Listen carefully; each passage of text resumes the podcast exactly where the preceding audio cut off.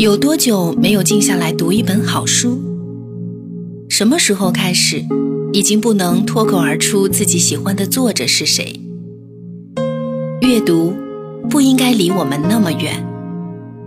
二零一六年，我会约我的朋友，可能是一位歌手，可能是一名演员，也可能是意见领袖。我们会在这里和你一起读书。有人说，养成一个习惯只需要二十八天。二零一六年，文艺之声每周用一天的时间，每周一位新朋友，和你一起养成朗读的习惯。周日晚上九点，戴戴和你一起成为朗读者。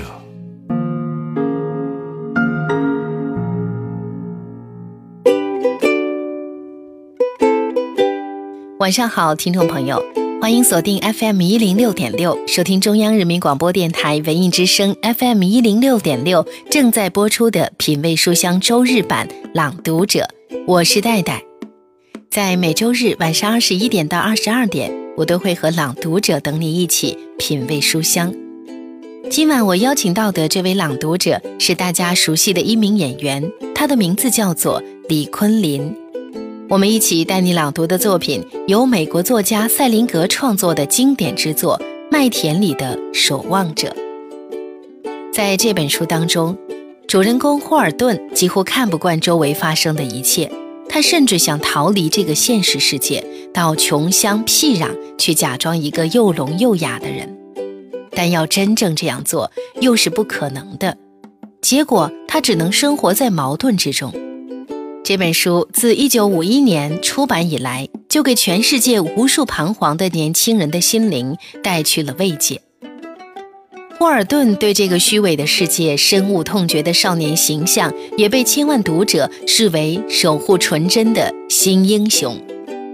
今晚就让我们跟随演员李坤林一起走进霍尔顿的双重世界，感受成长带给每个年轻人的焦虑和撕扯。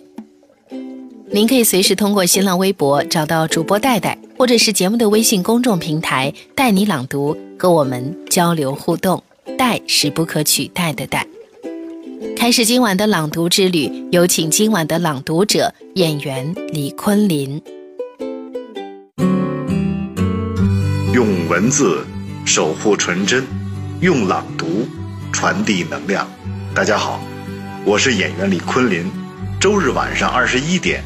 我和主持人戴戴一起在 FM 幺零六点六文艺之声品味书香周日版朗读者节目中，带你朗读美国作家塞林格经典之作《麦田里的守望者》。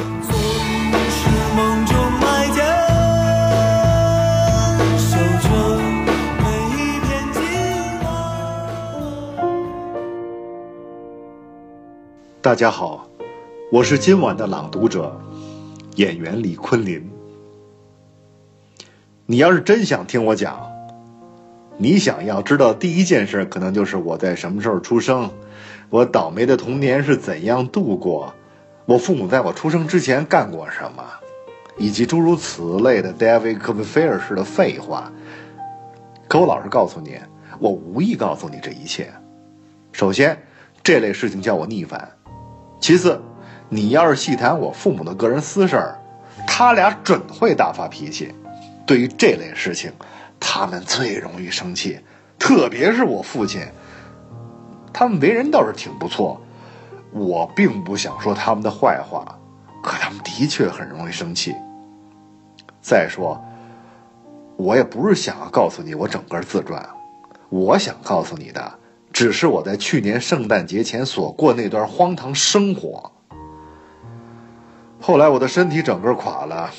不得不离家到这儿休养一阵。我是说，这些事情都是我告诉 DB 的。啊，他是我哥哥，在好莱坞，那地方离我目前可怜的住处不远，所以他经常来看我。嗯，几乎每个周末都来。我打算下个月回家，他还要亲自开车送我回去。他刚买了辆美洲豹，哎，那是种英国小轿车。一小时可以行驶两百英里左右，买这辆车花了他将近四千块钱。最近他十分有钱，过去可不是。过去他在家里的时候只是一个普通作家，写过一本了不起的短篇小说集，叫《秘密金鱼》。哎，我不知道你听说过没有啊？这本书里最好的一篇呢，就是《秘密金鱼》，讲的是一个小孩不肯让人看他的金鱼，因为那个金鱼是他自己花钱买的。这故事动人极了，简直是要了我的命。现在他进了好莱坞，可是我最讨厌电影。最好你连提也别跟我提起来。我打算从我离开潘西中学那天讲起。潘西这学校在宾夕法尼亚州埃杰斯镇，你也许听说过，或者你至少看过广告。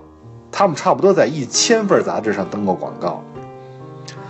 总是有一个了不起的小伙子骑着马在跳篱笆，好像在潘西除了比赛马球就没有其他事可做似的。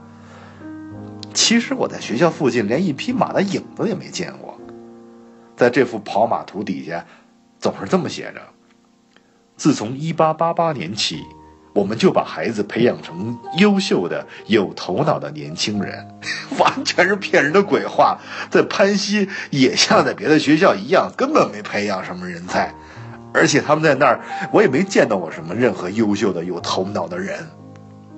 也许有那么一两个吧。嗯，但他们很有可能在进校前就是那样的人了。那天正好是星期六，要跟萨克逊霍尔中学要进行橄榄球赛。这场比赛被看为潘西的一件大事儿，这是年内最后一场球赛。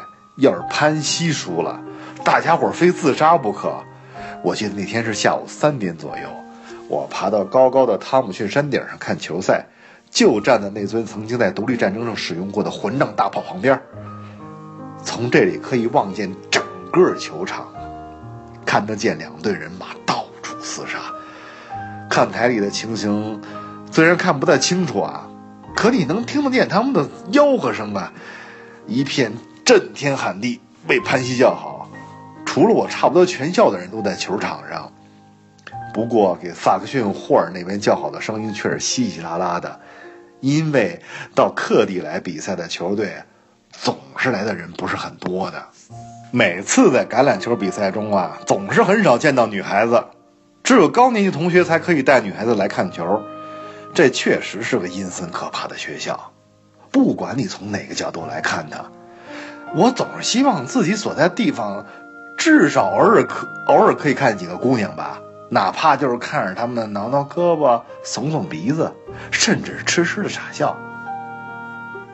塞尔玛·随摩，她是校长的女儿，倒是常常出来看球。可像她这样的女人，实在引不起你多大兴趣。其实他为人挺不错。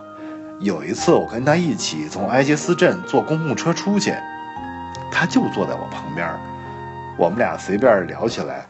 我挺喜欢他的，他的鼻子很大，指甲都已剥落，像在流血似的。我喜欢他的地方是他从来不吹嘘他的父亲有多伟大。也许呀，